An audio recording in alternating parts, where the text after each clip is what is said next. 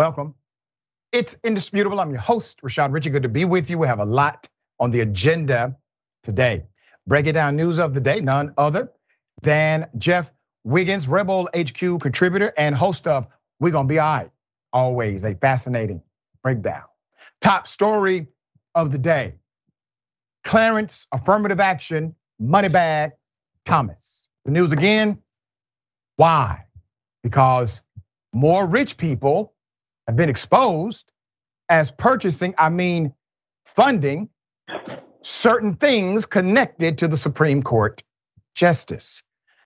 Uh, let's put up the picture full mass of the very happy couple.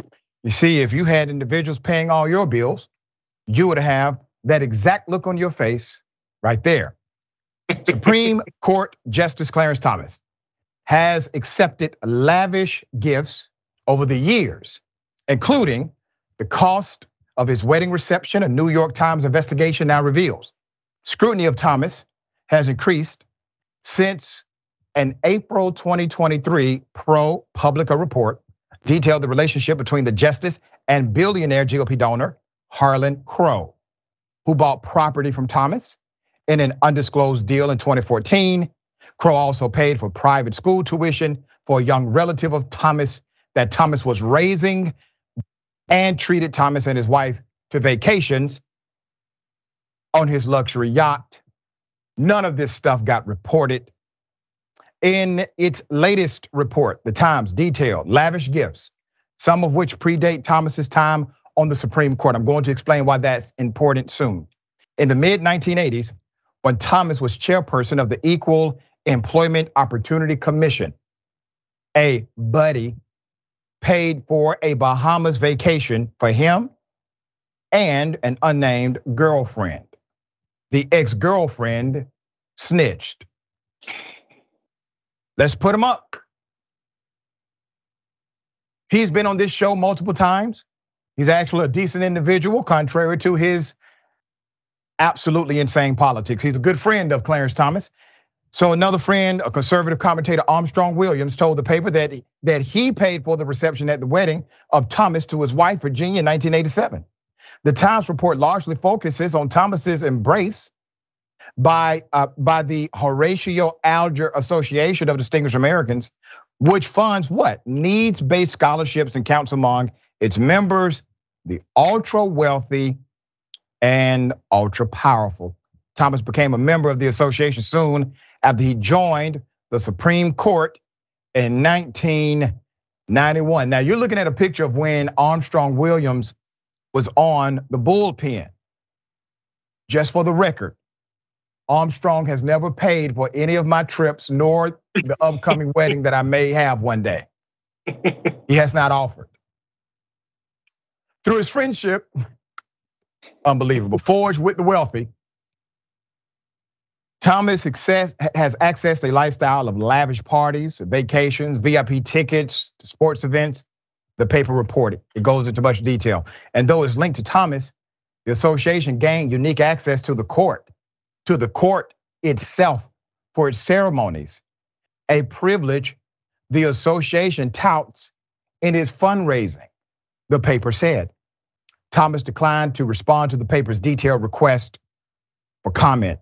Thomas declined to respond to paper's detailed request for comment after the L A Times reported on a series of gifts in two thousand four, including plane flights, expensive cigars, a silver buckle, and rawhide coat. Thomas stopped making gifts from people he considered friends public. This was on the advice of, quote, colleagues and others in the judiciary, the New York Times reported. So let me explain some things here. The last statement highlights the reality of, let's just say, non-transparency at the highest level of governance.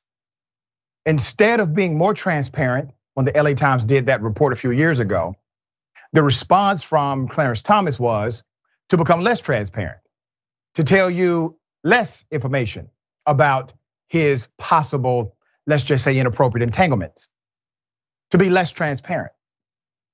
the fact that he became a member of this elite organization a few years before becoming a Supreme Court justice gives you an idea that he was possibly compromised then. And that compromise continued throughout his judiciary appointment and today. Why is it that no one can point to a clear violation of the rule? Because they didn't have any. Technically, they still don't. Please keep in mind, if a lobbyist, a lobbyist, somebody we consider to be at the, let's just say, low totem of the chain here of political operators, a lobbyist has a higher ethical standard than a U S Supreme Court justice. A lobbyist has to report tickets, gifts, V I P events, anything of value. A lobbyist is bound by law to report it. Every judge that sits on a bench, from traffic court to a state Supreme Court, must adhere to an ethical guideline of judicial conduct, except for members of the United States Supreme Court. These things are not normative in a democracy, but they are in a dictatorship. We have these elements of checks and balances, as we say. We learned this in high school, some of us before. But those checks and balances mean nothing when there's no ability to enforce them. And that's exactly what you have currently in the U S Supreme Court. All right, Jeff, thoughts here. Before I get to what I gotta say, I wanna mention this. Justice Samuel Alito got an undisclosed luxury trip he took in two thousand eight with hedge fund billionaire Paul Singer. Just in case yep. a political pundit or conservative politician says two black men addressing Justice Thomas, is only because he's a black conservative. It's among the many things we don't like about him, including the rawhide coat, but not the only right. thing. It was anyway, so we're talking about billionaires, businessmen, a real estate developer, captains of industry. They didn't get rich by not getting returns on their investment. So we got to ask ourselves, what is Harlan Crow getting back from all these gifts he's getting Justice Thomas? Got to be something. He's just not passing out money and not getting it back. That's not the nature of a billionaire. That's all I want to know. Please let me know what he's getting back, because it kind of seems like some of these Supreme Court decisions may be swayed one way or another by the money. Yeah, and keep in mind, you made a great point. These individuals operate based on what's called an R O I standard. Mm. R O I simply means return on investment. Return on investment standard is how they operate. If you think they give a bunch of money and get nothing in return, Mm-mm. well, that's exactly what they would like you to believe.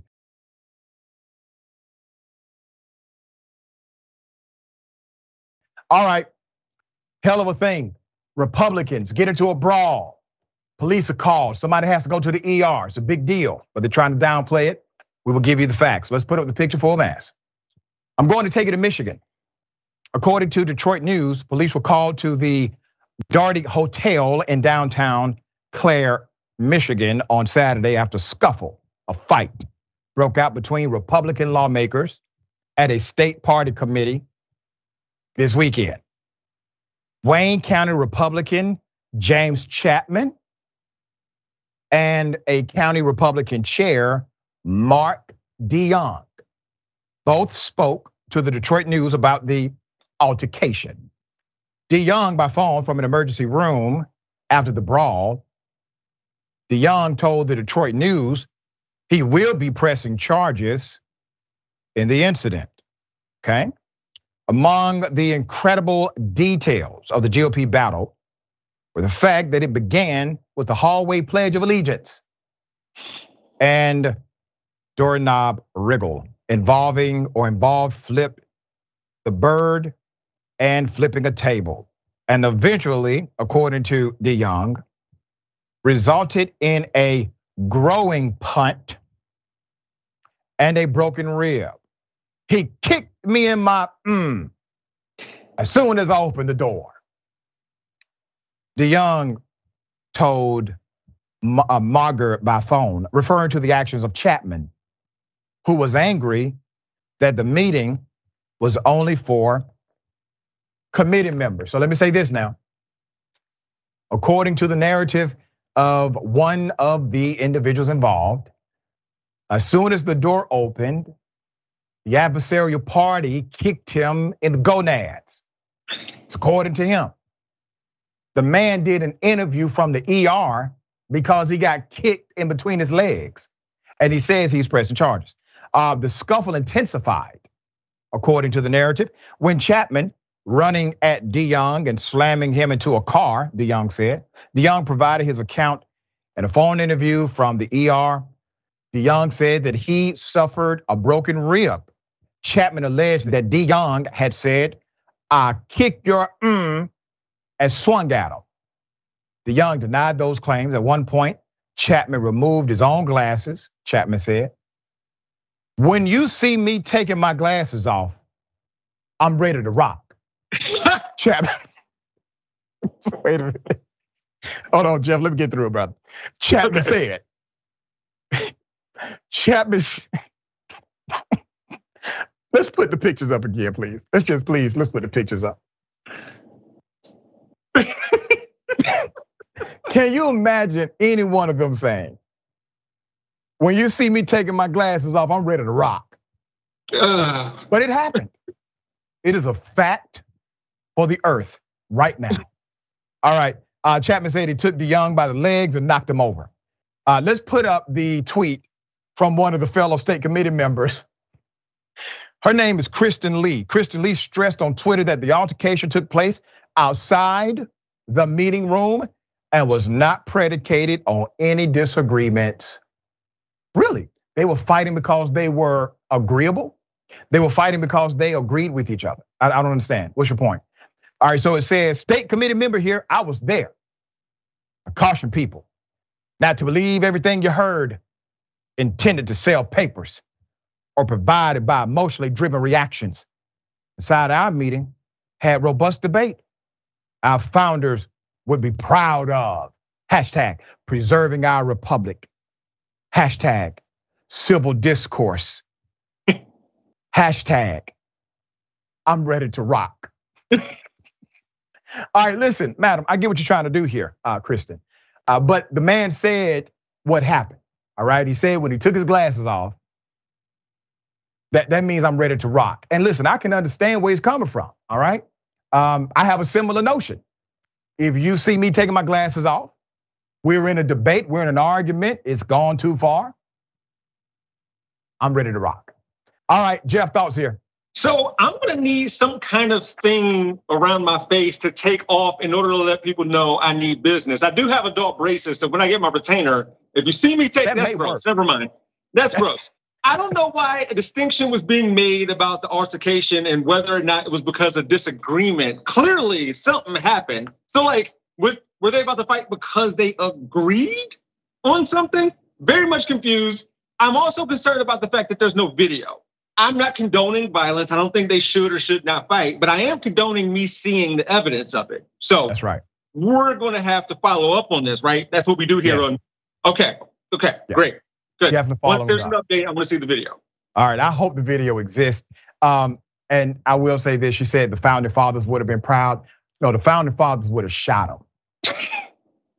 That's what would have happened. That's how they got down. Okay. Uh, this was a really scary situation that could have ended in disaster. A man working gets the police called on him, and it is obviously um, racist, a prank they call it, swatting.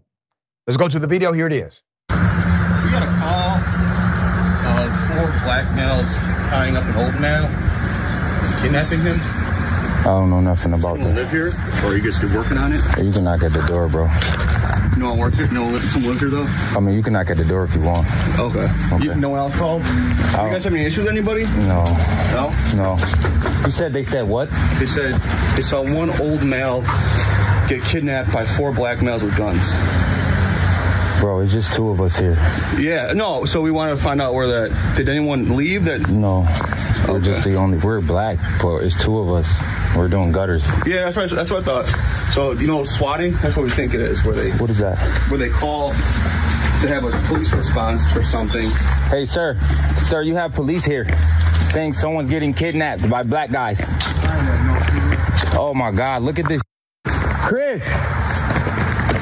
He said someone said that four black guys were live here. Yeah, so we got to call it an old male is getting kidnapped. Right, four black males. No. Chris. Chris. Take your headphones off. Police said we kidnapping the, the customers. They out front, bro. What are you talking about? Damn, bro. Got them dumbass headphones on.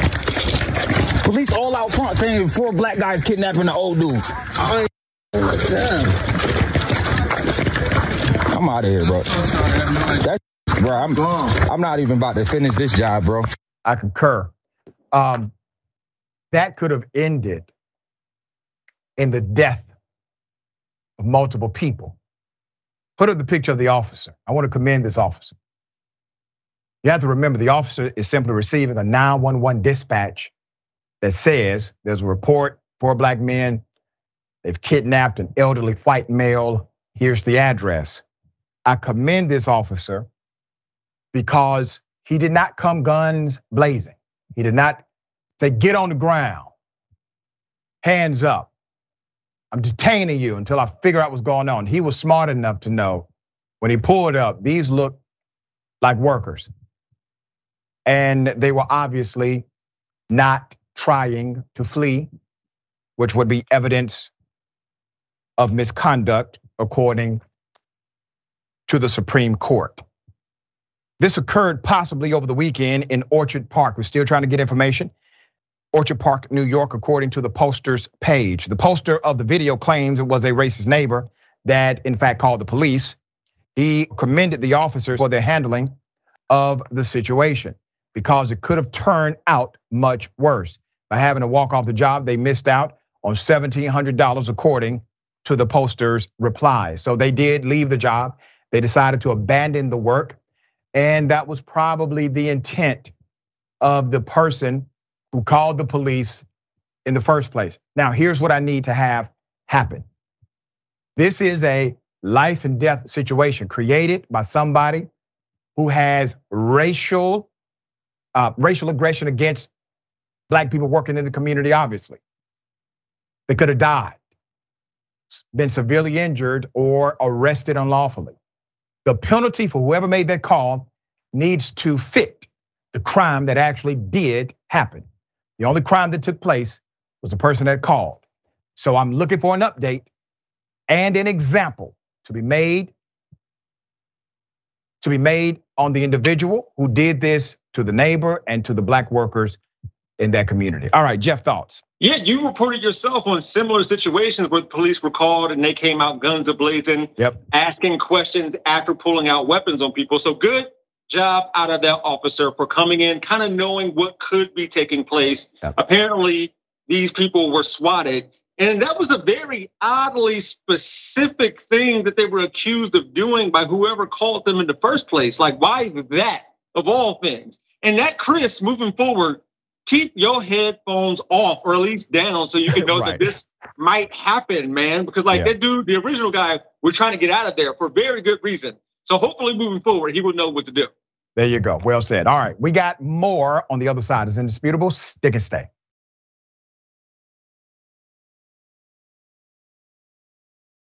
All right, welcome back. We have a lot of show. Um, I'm going to read some comments, just a couple. Got to be quick. Cheesecake Brownie. I'm surprised he hasn't uh, renewed his wedding vows so someone else can pay for that reception.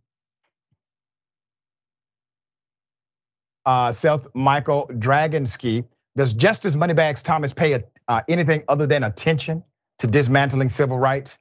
That was mm. a good one. Mm. Yep. All right, let's do one more. All right, Twitch. Uh, Doc, we could pay for your next wedding. Mike Boy for mayor. All right, I appreciate it. I haven't had a first one yet. All right, so to say the next one, you know. But if I need to have two weddings paid for, I'm coming straight to you, Mike. I appreciate the offer. All right, got something for you. Ladies and gentlemen, I wish a Karen would. You want to call the police on them for having a barbecue on a In Sunday. You're, you're I feel great. Back off. I'm going to tell them there's an African-American man threatening my life. This is exactly what I've been That's exactly what is going to happen. Now. So who's the head honcho here? You tell me. Come on, kiss me. Kiss me. And tell me who's the head honcho here. What, I'm not hot enough for you? I'm not hot enough? I'm not sexy enough? I'm gonna spit on you. Tell me I'm hot. Tell me I'm sexy. Tell me. Tell me. Tell me. Now control hold. Oh, animal control? Because I look like a mad woman and you're gonna break my bones? You're gonna break my bones, security? Security's gonna break my bones to give me the shut up! What are you doing to me? What are you doing to my dad? What are you doing to me? What are you doing to my dad? This has been making rounds on social media. Uh, it is categorized as Karen on social media. I wanna highlight something else uh, because the woman may be experiencing a mental health crisis. We do not know conclusively, but I do know this conclusively, that the officers involved absolutely understood the art of de-escalation. The officers involved understood the art of professionalism. They were spat upon. They were resisted.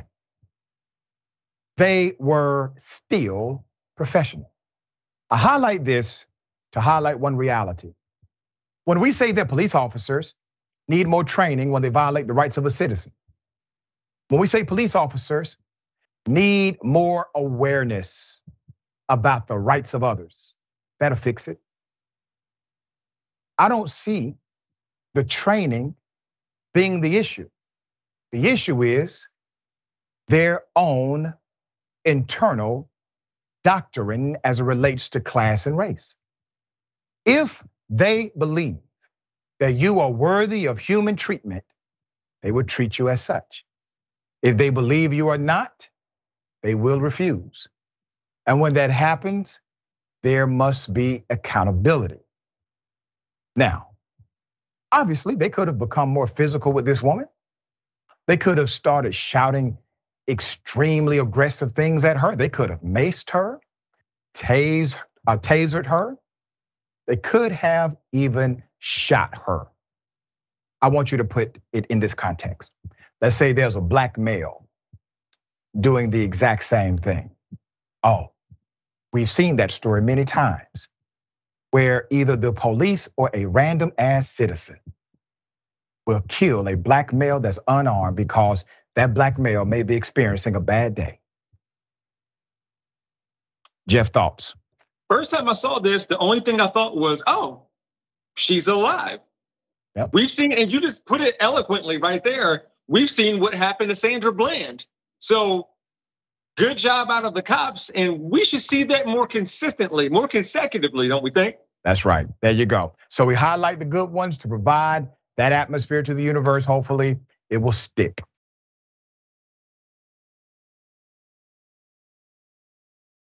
Okay. Anti-Karens unite. You screaming at employees at Walmart. Get out of here. Not racist. Yes, it is. No, it's not. The United States doesn't have an official language, jackass.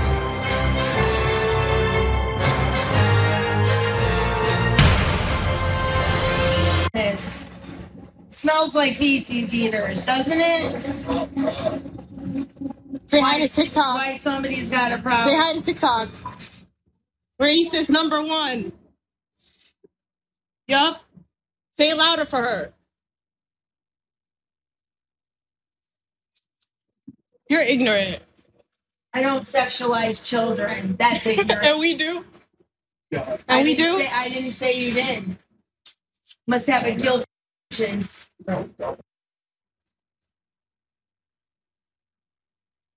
Enjoy the light. Like, you sat next to us. Talk to them like that. I didn't talk to like anything. Yeah, were they talking? What were they? Was she saying stuff to you? She was so racist. Yeah. Yeah. Ignorant remarks. Get off the train. I said I get off of the I train. I said I don't sexualize children. I'm not getting off the train because you need I to get off of the train. You can't talk to the passengers like that. I'm not talking to anybody. I'm looking out the window. Every person in this car said that you were talking to them like that way. No, I don't know every person in this car, so I don't know what the problem is. You need to get off of the train. All right, look at me. You will never ride my train again. I will look at you and tell you you can't ride. You understand that? I can't physically remove you, but I can stop you from getting on. Do not talk to the passengers that I'm way. Not talking to them. Yes, you are. you know, get off in Hartford and do not get back on my train ever again. You see me, walk away. Okay? Thank you. God bless. My man. Put up his picture. He's a real human being who obviously cares deeply about people, period. He decided to engage the passenger directly. Complaints were coming in about the harassment this woman was doing against others. And according to the narrative, the racism actually started before the recording did. So the recording catches the tail end of it. But to me, it catches the most important part. The part where someone stood up, said stop it, and provided an actual penalty immediately. He didn't come in to equivocate. Let me explain what I mean by that. Sometimes some authority figure will come in and say, everybody just calm down. Everybody just chill. He didn't do that. He went directly to the source of the disruption, the one who was making the comments. Did she lie? Yeah, we saw that she provided plenty of lies about what happened. He did not have the authority to physically remove her. He tried to make her leave, but he did not have the authority to physically remove her. But he did have the authority, or does have the authority, to say you cannot ride on my cart, my train anymore. And he utilized that authority, I think, appropriately. Thank you for standing up. And to the woman who recorded it, thank you for standing up for yourself. When you do not stand up for yourself, you teach others how to treat you and everyone who looks like you. Make sure they know you are not to be messed with. All right, Jeff, thoughts? I'm going to assume that this woman who had some nasty things to say about people she did not know, I'm going to assume this was not her first time lashing out like this and saying some inappropriate things. And so hopefully this will put a stop and end to that moving forward with her life, because that was unnecessary nonsense that she later lied about when someone with authority came to step to her. So good job out of him. And again, good job out of the person who did the recording as well. Yep. All right. We got more on the other side. It's indisputable. Stick and stay.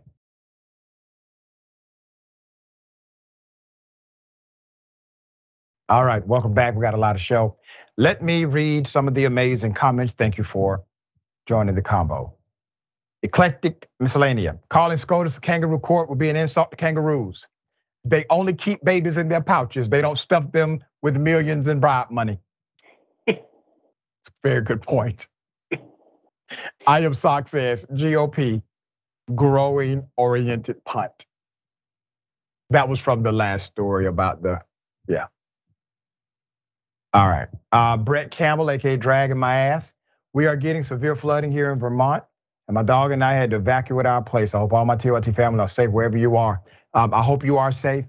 Um, I did not know about the severe flooding, so please make sure you are safe, you are comfortable, all right? Um, and thank you for that update. Bill Dragon circles the wagon. Scuffle involves two people fighting. Getting info from the E R implies one person got their ass whooped. He did call from the E R, all right? Okay, C. Michael Henson, thank you, C. Michael. This is what needs to happen more often. Racist people need to be checked openly, firmly, and deliberately. Embarrass these sick, demented people. That's right, public shaming. Okay, and one more. Layman underscore shaman. Speaking on someone who's assault, she assaulted an officer and he didn't punch her in the face. Calling me impressed by the police there. He didn't. You're right. All right. Um, ladies and gentlemen, I'm going to introduce you to the worst robber of all time. Here it is.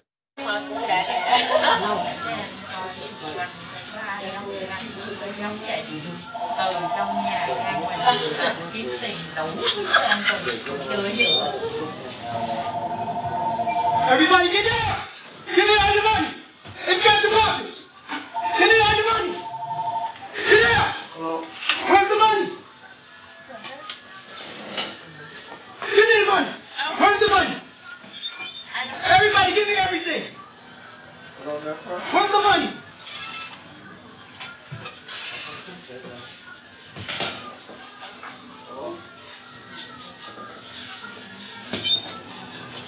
doing? I'm honey.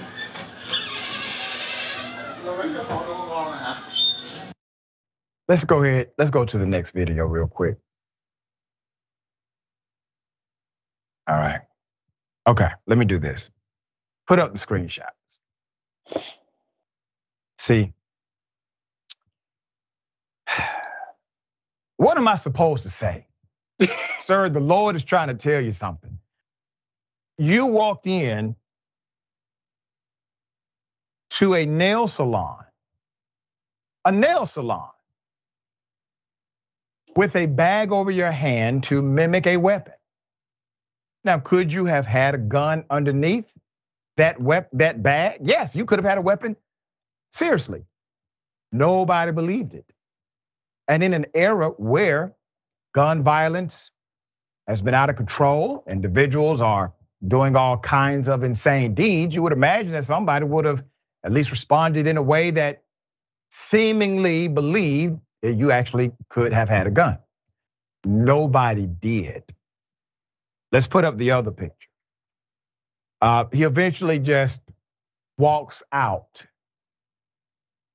after he realizes that nobody is paying attention to him. Unfortunately, there's now a two thousand dollars reward for his arrest. Oh. Man, this guy's having a bad day. So if, sir, if you get caught, and I actually think you will, the, you know, given what I've seen here, you may want to consider doing something completely different with your life. Mm-hmm. Um, you could have put fear in a lot of people. Obviously you didn't, but you could have, all right? You could have made some people very, very upset that day. Uh, and you could have been killed yourself, because if you would have went to another establishment, they would have shot you dead, sir, and would have been completely justified. Get your life together, man. Jeff, thoughts here? I don't know what else y'all put in y'all's lemon pepper wet wings down in Atlanta, but I'm gonna need me some to get that level of unbothered that those patrons in that nail salon had. They were just like, oh man, this is just, I don't, I don't, what am I supposed to, who's this guy? I don't know. And they were more like, hey, like, you're not gonna ditch me, my turn is next. Like, you can go on somewhere else. That was beautiful. Dangerous, don't do that again, but yeah. Beautiful. Hey, do you think that guy's gonna turn himself in in order to get that two thousand dollars? Because he doesn't seem that smart, but he does idea. Seem like somebody who needs the money. And look, I was talking to super producer Jordan about my career path, and I'm like, you know, some people just need a sign from the Lord to let them know they need to do something different. He just got his. Like, he's gonna be put behind bars for sure, but after that, he should do something outside of trying to rob people with his fingers. That's that's right. Listen, man, you may want to call a friend of yours, have your friend turn you in, split the two thousand.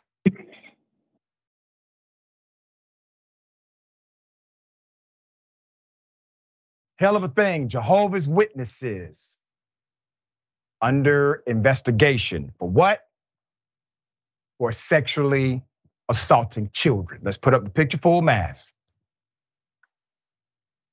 Five Jehovah's Witnesses in a Pennsylvania-based church have been charged for being predators. This comes after a year-long investigation into these men you see. One is unpictured. I'm going to give you the background. The children were all also members of Jehovah's Witnesses congregations, and the alleged abusers gained access to and the trust of the victims through the organization, authorities said. The case includes alleged sexual abuse of a four-year-old child and a developmentally disabled victim. Pennsylvania Attorney General Michelle Henry announced charges Friday against David Belosa, sixty-two, Errol William Hall, fifty, Sean Sheffer, forty-five, Terry Booth, fifty-seven, and Luis Manuel Ayala Velasquez, fifty-five, for sexually abusing minors across the entire state. The charges are part of an investigation into child abuse into Jehovah's Witnesses community launched by the Attorney General's office back in twenty nineteen. We actually reported on something similar within the same organization not too long ago. Belosa from Philadelphia has been charged with indecent assault, aggravated indecent assault, and corruption of minors. He allegedly sexually assaulted a four-year-old girl whom he met through the Jehovah's Witnesses community when he was in his thirties. Belosa allegedly assaulted the girl in her family's basement and told her not to tell anyone what he had done. A family at a witness congregation in the, in the city's neighborhood involved Belosa to stay, invited him to stay with them after he moved to the area from Angola. Belosa, then thirty-five, sexually abused their four-year-old daughter in the basement. According to court documents, Belosa has not yet been apprehended by authorities. Hall was charged with indecent assault without consent, indecent assault, forcible compulsion, and corruption of minors for inappropriately touching a sixteen-year-old girl whom he met through the community. Sheffer has been charged with rape, aggravated indecent assault, involuntary deviant sexual intercourse, indecent assault, and corruption minors. He allegedly repeatedly did this to a de- dis, uh, developmentally disabled younger sister, starting when she was seven years of age, and he was eighteen, according to the report. The grand jury heard testimony that these intrusions occurred approximately fifty to seventy-five times. These violations lasted until the girl was twelve years of age. Put their pictures up again. If true, obviously, these are monsters. There's a practice inside of the Witness Church where they will allow individuals to abide in their homes, because for the most part, those who are Jehovah's Witnesses, even though I believe restrictive in their theology, they are decent individuals. I need a collective response from the church. Now, I'm saying this in all due respect to the Jehovah's Witnesses. I know this is not the majority thinking of your members. I get that. And I know some of you personally. Many have uh, many have debated me on theology. Good. I would be less than appropriate if I did not call you out as an organization. The reason is because just like I've called out the Catholic Church when they said nothing, just like I called out the Southern Baptist Convention when they said nothing, I call out the Jehovah's Witnesses if you all say nothing. These men were among your leadership and membership. All right, Jeff, thoughts here? What makes matters worse and makes these alleged crimes even more horrible is, again, as you alluded to, they use a faith-based practice for yep. their own gain. That is terrible. It has to make a community or several communities distrust them. How are they going to move forward with something like this? Because that practice is, I can, I guess I can understand how it's taken advantage of, and it shouldn't be that way. And again, this isn't something that we could or should expect from everybody or all of them, but something like this may want to change some things like from here on out. Yeah, very unfortunate. Bad people take advantage of decent situations, and now we have to vet out those individuals through sometimes extreme measures, but it's worth it when it comes to children in particular. All right, we got more on the other side. It's indisputable stick and stay.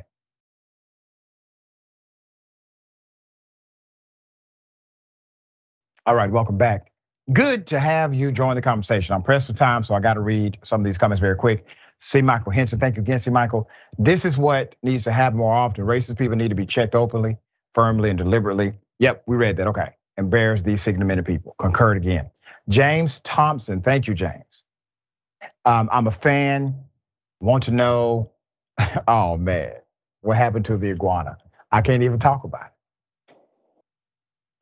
The iguana's fine, uh, you know. Somebody in the chat provide the update.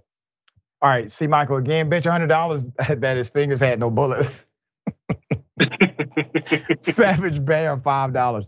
Uh, I, I appreciate you so much. I don't know to, I don't know how to feel sorry for more of the customers or the would-be robber. I know that it was one of them situations where damn, kind of feel sorry for both of them. That's a first, by the way, uh, of me having that dilemma. All right, and LaCroix says, I wish we had more Antigua videos. I love them so much. We do too, but we need more Antiguas. All right, a missing teenager found in Marine barracks in Camp Pendleton. This is a damn shame. Put up the picture full mask. I'm about to give you a hell of a story to an evil industry connected now to the United States Marine. United States Marine taken into custody after a missing fourteen-year-old girl was found in the barracks at Camp Pendleton. The Marine's name has not yet been published. We know he was in Battalion five, Combat Logistics five, first Marine Logistics Group. A U S Marine was taken into custody after a missing fourteen-year-old girl was found inside the barracks at Marine Corps Base Camp Pendleton. This was in San Diego. And the teen's family says she was sold for sexual reasons and sexually violated by the alleged perpetrator. The teenage girl who had learning disabilities, she has learning disabilities, allegedly ran away from her home on June ninth. And was reported missing by her grandmother on June thirteenth. She was discovered inside the barracks by military police on June twenty-eighth, almost twenty days after she disappeared. Her aunt, Cassandra Perez, said, "We do have this photo. This is all we have." The unnamed Marine was arrested, seen in this photo being escorted and handcuffed by military police. This is a statement from the aunt. The reality is the whole facility allowed this to happen. The security looked her in the face and allowed this man to bring a minor onto base, where he then proceeded to have sex with her. Due to her age, she could not have given this consent. Naval Criminal Investigative Services is handling the investigation.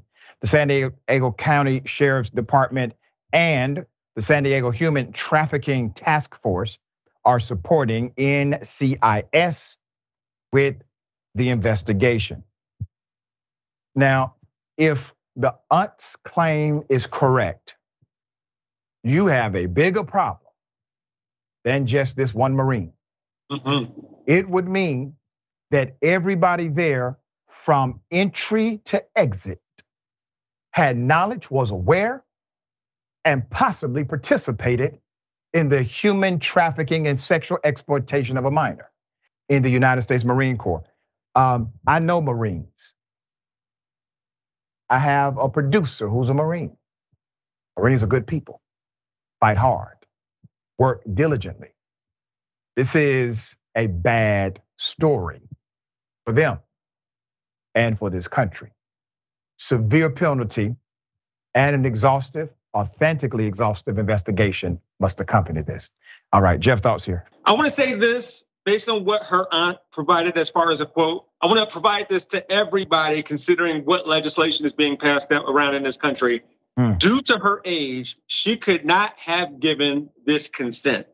This is something that we should preach and practice all the time based on legislation that's being passed in this country more often. This story is gross and horrible, and I'm hoping the other people involved, because there has to be, as you said, I hope justice is brought to them as well.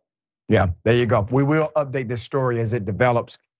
Very sad judicial ruling. Judge has dismissed a Tulsa massacre reparations lawsuit that was expected to go forward. Let's put up the picture full mass. I will give you the about face of this judge. Oklahoma judge has now dismissed a lawsuit seeking reparations in Tulsa, Oklahoma. A lawsuit was filed, if you remember, back in twenty twenty-one by the remaining survivors, Viola Fletcher, Leslie Benefield Randall, and Hughes Van Ellis. They targeted the Board of County Commissioners, Tulsa Metropolitan Area Planning Commission, the County Sheriff Office, along with the Oklahoma Military Department, Tulsa Chamber, and the Tulsa Development Authority. They were children when the massacre occurred over one hundred years ago today. Let's keep that picture up because I want to remind everyone, this was, in fact, a terrorist attack. call it a massacre. I've heard other people call it a riot. There's no riot when one mm-hmm. side has all of the weapons, all of the advantages, and all of the law to support them and protect them. What they did was they decided to engage in acts of domestic terrorism and coordinated with official authorities of government to do so, to cover it up. These are the survivors of that attack. They were children when it happened. Let me give you background on the case. According to a two thousand one report by a state-sponsored commission, the terrorist attack erupted May thirty-first, nineteen twenty-one, after a white mob attempted to lynch, hang a nineteen-year-old black teenager shoe shiner named Dick Rowland. Rowland had been riding in an elevator with a white teenager named Sarah Page, who reportedly screamed, resulting in a white mob falsely accusing Rowland of sexual assault. As tensions escalated, black residents of Greenwood went to the court to defend the shoe shiner, but they were outnumbered by their white counterparts. The next day, June first, nineteen twenty-one, the black neighborhood endured twenty-four hours of looting and arson at the hands of white rioters. Now, I want to pause on this point just for a quick second. Back then, if you were a black business owner and you were required to have insurance, insurance companies would specifically disallow any claim based on a racial attack, be it a riot or something like this, which is terrorism, okay? They refuse to cover it. There's more. We just heard people running and screaming and could smell smoke, seeing houses burning and people getting shot, falling dead, said Fletcher, one of the survivors, now one hundred nine years old, told C N N. She continued saying, quote, in every direction you look, really there was something going on, and we always wondered why. Nobody had time to tell. Legal action seeking justice and accountability. The remaining survivors sought to establish a dedicated fund for victims and their descendants, seeking redress for the racial attacks that ravaged the Greenwood District in nineteen twenty-one, resulting in the death of three hundred people and the destruction of a thriving black community. The aftermath of this attack left damages accounting to tens of millions of dollars in today's currency, eradicating generational wealth within the once affluent neighborhood. The victims also demanded an official acknowledgement from the defendants that the massacre constituted a public nuisance under the Oklahoma state law, affecting the former black residents of the Greenwood District and the offspring. They claimed the city and insurance companies failed to compensate them for their losses, and the city officials actively hindered efforts to rebuild their community. And as a result, the riot destroyed their economic standing. Let me give you the damages. As determined by the commission's findings, the estimated total cost of the damages adjusted for today's value is twenty-seven million dollars. The report also indicates that over one thousand two hundred fifty homes and two hospitals were destroyed, leaving a scorched path of racial violence encompassing thirty-five blocks. And what they don't mention is the psychological damage that it did beyond that moment that continues today in the body of a one hundred nine-year-old woman that just got denied her opportunity at justice before passing on.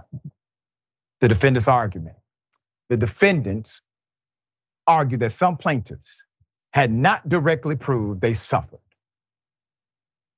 because of the massacre, and that the court could not provide redress for the alleged damages. Additionally, the U S Court Judge James O. Ellison had previously ruled in two thousand four that the victims were ineligible for reparations due to the considerable time that had elapsed since the massacre occurred, even though people who went through it are still living and adversely affected to this day. Damn shame, but this is the country we're in today. So when anyone champions a policy that is also supported by people like Ron DeSantis, you need to check yourself. Jeff, thoughts? I want to remind people that Viola Ford Fletcher, the oldest living survivor of the Tulsa Race Massacre, uh, massacre, wrote a book called Don't Let Them Bury My Story, which is so appropriate yet so layered of a title because, as we know, one hundred two years after this massacre, there are still Black people in their history buried under Oklahoma soil right. right now. And as you said, the distress, the damage lived on forever. So I don't understand. I, I don't even know what else to say about how horrible of a decision this is. Like, this is awful. But we also know that Tulsa wasn't the only city in America that this was done to. That's I mean, right. the moon bombing in Philadelphia, my word, that was only, what, thirty-something years ago. So, horrible decision. Yeah, according to some narratives, some books have come out, you had hundreds of these uh, mm-hmm. destructive, um, dangerous mobs all over America coming after Black cities that were thriving. And I will say this in closing about the story. I don't think this is over.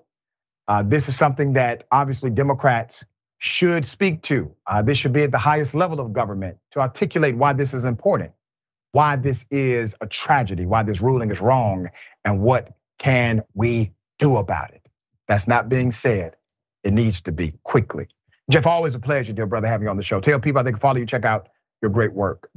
Yeah, you can follow me and catch me on Rebel H Q every day of the week. And I also have a YouTube channel called We're Gonna Be All Right. There it is. All right, we got more on the other side. The bullpen is next. Stick and stay.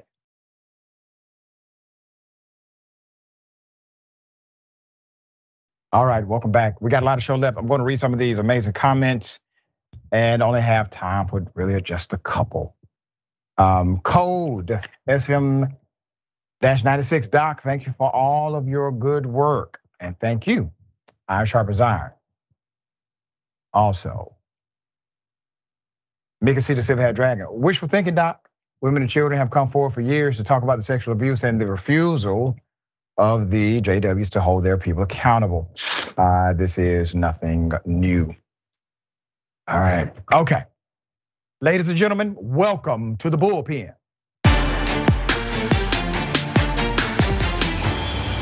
In the bullpen today, he's back, Mister Andrew Donaldson. And it is commentator Young Voices, but we're gonna talk today about Ron DeSantis of, of the state of Florida, governor of Florida. He has been, let's just say, dipping in the polls. All right, Mister Donaldson, good day, welcome. Good to be back with you, sir. Wonderful to talk again. Same here, brother. Okay. Uh, I'm not a Republican, but I assumed that given the supposed popularity of regressive policies, the racism touted from his political position, and his fascination with being anti-woke, that he would be doing much better in the Republican Party. Tell me what's happening.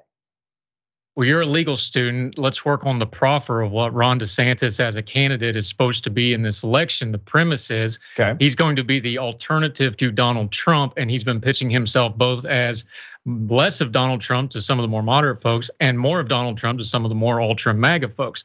The problem is now we're starting to get some data that neither one of those sets are really buying it, and more than that, I haven't seen a lot of evidence in the polls or otherwise that the folks that are the base of the Republican Party that's still on Donald Trump want an alternate at all. You look at all the early polling, the national polling is what it is. That's going to be all over the place until we get into August and September mm-hmm. and the meat of this campaign.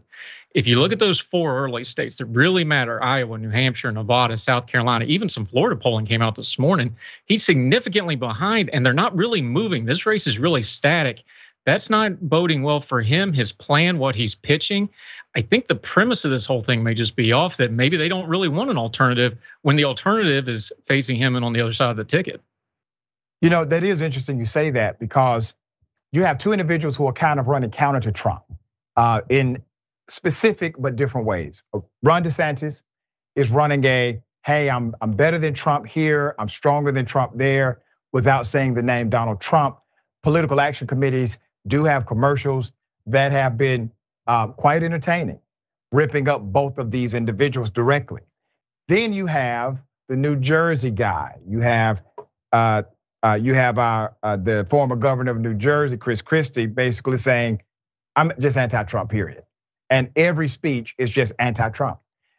Both of them combined are still beneath the popularity of Trump in the latest poll.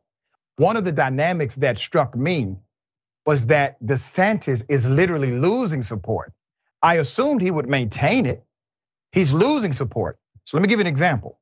He was at nineteen percent nationwide, and I know nationwide is all over the place, so you're correct on that, but it gives you a sentiment of popularity. Then he drops sixteen percent, and some polls, uh, recent polling data per state, they have him even below that, where a third, uh, a number three is now starting to become number two. So do you believe that there's an appetite inside of the Republican Party to elect anyone but Trump? And I offer this question in this context. Trump gained more votes or more popularity in the Republican Party based on these surveys after the two indictments, not before. What say you? I think it's a fair point because it's always, well, what would ever change anybody's in mind? Uh, let, let's step back a little big picture here. One of my questions going into this primary when I kind of just started looking at a big picture is, it's kind of like the old fire triangle, right? You need fuel, you need ignition, and you need oxygen. The problem with Trump and trying to run against Trump against the base is there's only so much oxygen and he sucks it all up constantly in multitudes of ways. So he's already got multiple indictments. He may be having more coming. We don't know what's going to happen in Georgia or with the D C cases and these other things. Is there anything coming down the pike that's really going to change those Fifth Avenue folks we've been joking mm. about for the last few years? Is there anything coming down the pike that's going to change those? Remember, these are primaries. You get around thirty percent, you're probably going to win a wide primary with multiple candidates. That's how he won them the first time. That's right. He's doing great in places like Iowa, which he didn't win in twenty sixteen. I just wonder, not policy-wise, because that's not why people like Trump anyway. Not just political-wise, which isn't one of the big reasons people like Trump anyway. The ideology and the cult of personality and that stuff, I just don't know that there's enough oxygen in this race for anybody else to get close to him. And I don't think that's changed since I first started thinking about it. And I think we're seeing that in that polling you just mentioned. Let me highlight something Mister Donaldson just said that I completely concur with, and it was your thirty percent number. Based on the number of people running now, if Donald Trump gets between twenty-two to twenty-six percent in virtually all races, right, all states, he wins the nomination. He did something very similar to last time. And it's because it's a plurality. Mm-hmm. And when you have a plurality, fifty percent plus one no longer applies. You simply have to hold a significant base in every state you campaign in. And if you hold a significant base and you're consistent with that, with that significant base, and everybody else is splitting the same base, or you become the victor. But what it also says on the other side of that, Mister Donaldson, is that the vast majority of Republicans are actually not for Trump, because Trump has never won the vast majority of Republican voters in any state in a Republican primary to date. He has always been in the minority when you calculate the number of votes that went to Trump and the number of votes that went to the aggregate total on the other side of him, his political opponents. What say you to that sentiment that literally most Republicans would prefer another candidate based on all voting in the Republican primary since he started, but he becomes the most exciting candidate in that minority of voters in the Republican Party that support him? Yep, and we've already seen this. We got book on it. That's what happened in yep. twenty sixteen. That's exactly what happened, and we forget too, and I think even Trump's most diehard supporters, I don't think they really understood what Trump was. There was a confluence of events that allowed him to come to national prominence. Whatever else you think, Hillary Clinton had a lot of unpopularity. There was a lot of well-known there. He was an unknown. So people, hey, you heard it too. Hey, let's just take a shot on him. Let's try it. Let's see. There was some of that stuff. Now you got years and years and baggage on top of it. He's less popular widely and more popular with that. Once again, to use the term, because it's still one of the great things that's ever happened in politics, to explain something, the shoot people on Fifth Avenue folks.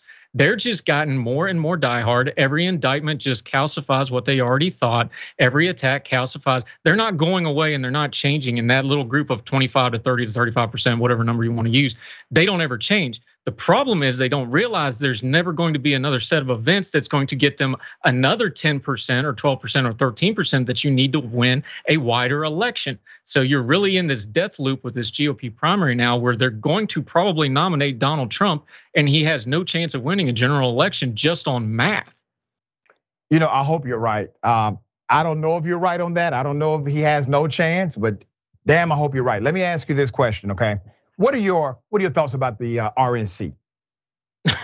It's a mess, but here, here this this all goes together. What we're just talking about with Donald Trump, though, he the R N C did not want Donald Trump, and then tried to co-opt Donald Trump, and then got steamrolled by Donald Trump, and then everybody wonders why doesn't the R N C do anything about Donald Trump? Well, that's not how that works. They kind of got exposed a little bit that they didn't have control of their party because you got Donald Trump as their standard bearer for the last few years. And they haven't done anything other than try to placate Donald Trump voters, which means you don't do anything about Donald Trump themselves. So it's just kind of been the status quo that they're this second fiddle to whatever Donald Trump's doing. That's not a fixable problem. Uh, Trump's not going to go away anytime soon. We'll see what happens after this election. They don't have any credibility with the Trump folks, with their own voters, with the country, with the other party. I don't know. This may be a generational problem for the R N C where, and I think, and to be fair, I think the Democrats are going to have some of this problem too after Biden because he was such an establishment candidate. I think it's going to be biggest personality trumps the political parties for the near future. I don't think that's good for anybody's politics. I don't think it's good for anybody, but I think that's kind of going to be the season we're in for the foreseeable future. I agree with you on both sides. I think it's going to be an issue coming up with the Democratic Party. I think we've already seen it inside of the Democratic Party with the Bernie Sanders, Hillary Clinton dynamic. Yeah. Uh, and I think it's going to become even more pronounced in the future. But right now, the Republicans have an issue inside of their political outfit called the R N C. The R N C and the D N C made a significant mistake when they started to become the de facto surrogate of whoever the president was in that particular party, because that now has eliminated your ability to actually hold someone accountable to a standard, a value standard that has been selected by the committee of that particular group. But at the end of the day, the R N C still by law retains the right to say no to a Donald Trump uh, nominee or nomination. If Donald Trump does not receive the delegates he needs to overcome that particular threshold, you have yourself a brokered convention. Yep. And a brokered convention, they can say no to Donald Trump and yes to how their brokered uh, brokerage goes down or how their brokered deal goes down. That is probably going to be a disaster inside of the party, but mm-hmm. a needed one. What say you to that? If it would ever actually happen, yeah, but I don't think you have enough people in an R N C to know how to do the mechanics mm-hmm. of an actual brokered convention anymore. Like we've seen, you know, it's probably been seventy, eighty years since we've actually yeah. seen real wheeling and dealing on the floor. You need to take what you just said, sir, and go one step further, though. Because what really happened, we're seeing this with DeSantis' super PAC because they're spending so much money and they're going around where they're doing the direct door knocking and stuff through the super PAC. They're already talking about spending two hundred million dollars just in Iowa alone. It's mind boggling. The problem the R N C and the D N C have now is they used to have the money, which means you had the power. Let's all be adults here. Now they don't have control over the streams of money anymore, which means they no longer have control over the streams of power. I don't have an answer how you fix that. But until you do, that's going to be the divergent point on how much power they got, because if they don't have the money, they don't get to pick the candidate. It's just that simple. I'm gonna tell you how you fix it, dear brother. You get people in positions who are real leaders. That's it.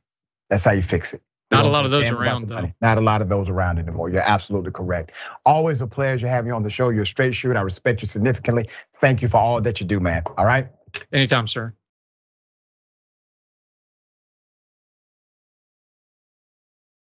Cops, well, one in particular, shoots an unarmed veteran, remains on the force for an entire year before it is determined what he did was in fact wrong. Here's a video.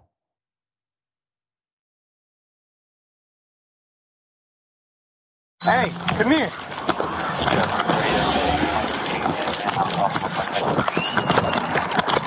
Hey, take your hands out of your pocket, bro.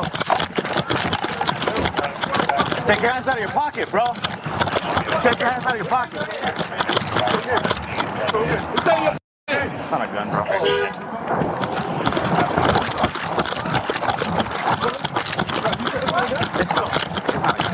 Hey, drop it.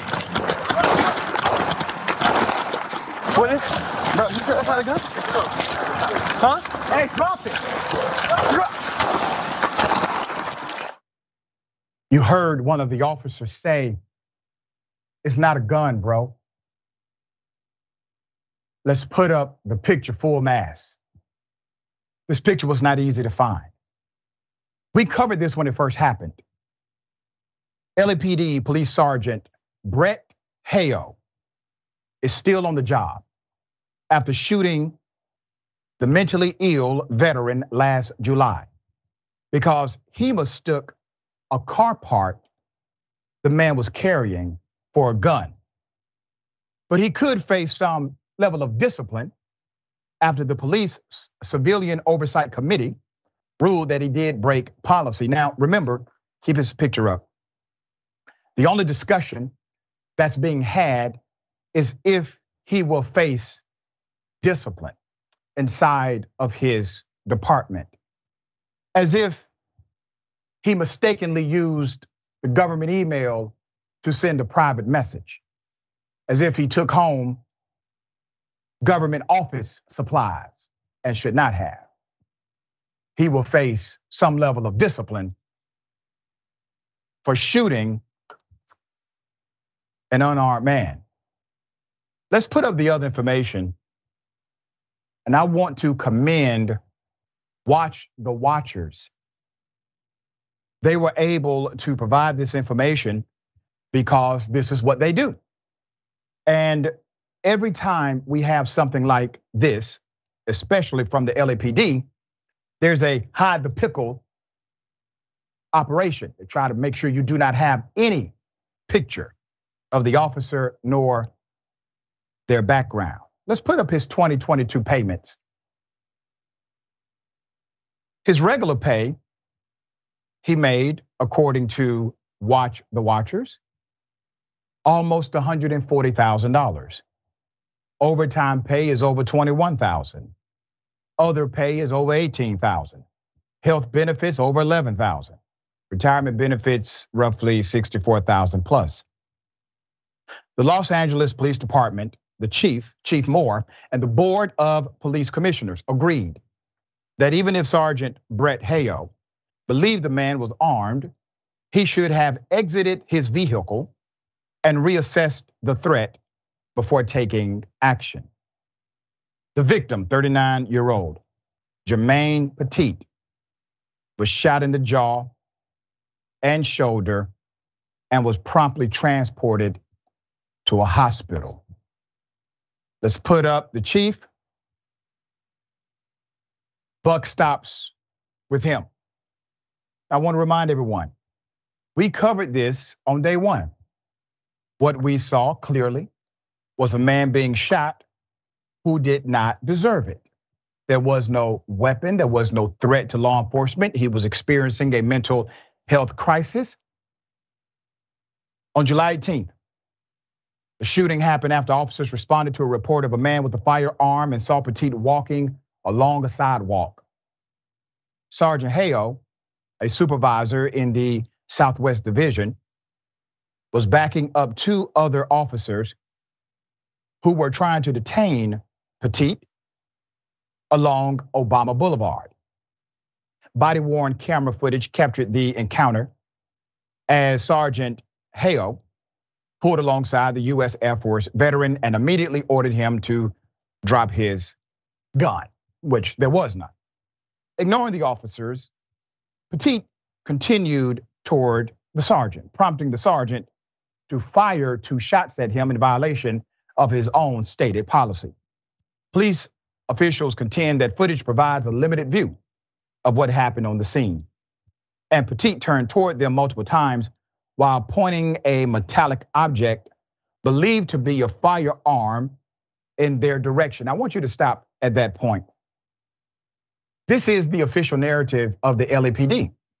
The L A P D is saying, well, he had something that was metallic, and this metallic object resembled a gun, and the officers believed he had a firearm. That's not according to the video. According to the video, we clearly hear an officer say, it's not a gun, bro. And then after the shooting, it is reiterated on tape. There's more. Still another officer, Darryl Glover, Glover, fired a single round at Petit from behind after Glover's partner just stated, it's not a gun, bro. Chief Moore reportedly said the next day at a police commission meeting that the object was actually a black metal latch actuator. It's a car part. On Tuesday, the Board of Police Commissioners voted three to zero in agreement with Moore's determination that the sergeant's use of lethal force violated the department policy. Moore's decision, based on the findings of an extensive internal investigation, cited the sergeant's poor decision-making, asserting that the sergeant's actions escalated the situation and created the circumstances which led to the use of lethal force. The chief's report acknowledged the nature of the call and said that the internal use of force review board would have preferred the sergeant not drive alongside the veteran. Instead, he should have pulled up to the officers, used his police vehicle as cover, issued commands to Petit, requested additional resources, and monitored Petit's direction of travel until those resources arrived. Any punishment for Sergeant Hale lies with the chief. However, details of disciplinary action within the department are rarely disclosed to the public, according to the Los Angeles Times. Think about the frame or the framing of this particular scenario.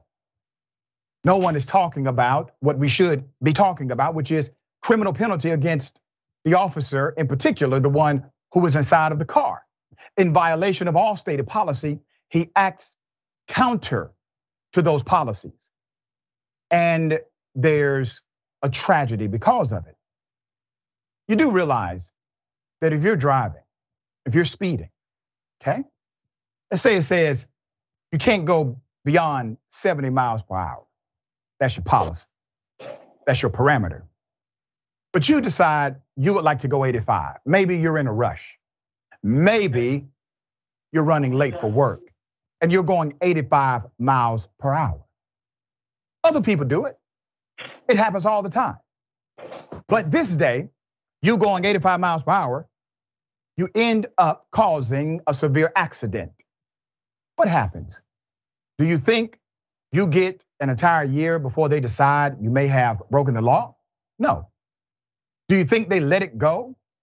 That you have created a massive accident and a person could be severely injured or dead? No.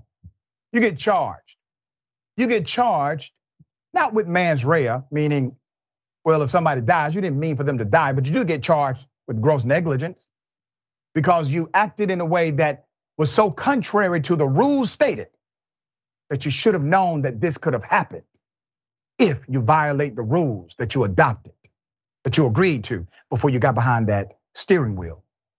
You see, those are the rules that apply to us. Those are not the rules that apply to them. All right, Jeff, you know the case. What are your thoughts, dear brother? What we have here is a combination of the ills of this country. It is sick. A lack of health care leading to a lack of mental health resources, a lack of individuals who can come and treat someone with some of the symptoms that come along with that.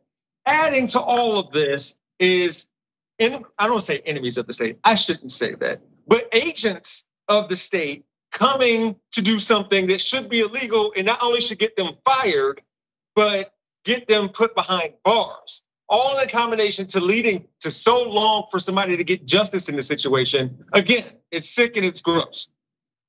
Yeah, well said. All right, we will bring updates as they come, guaranteed to be some. Okay, remember, take care of yourself, take care of each other, take care of the planet. Remember, the truth is always indisputable. Welcome to Indisputable. I'm your host, Doctor Rashad Richie. We got a lot happening today. But what do we do on this show? We tell the truth. You know why we tell the truth? Because the truth is simply indisputable. Rashad, great to be here. Congratulations on the new show. And I got to let everybody know that Rashad and I go way back. People still need health care, so I won't stop. People still need criminal justice systems reform throughout this country, so I won't stop. And you won't stop either.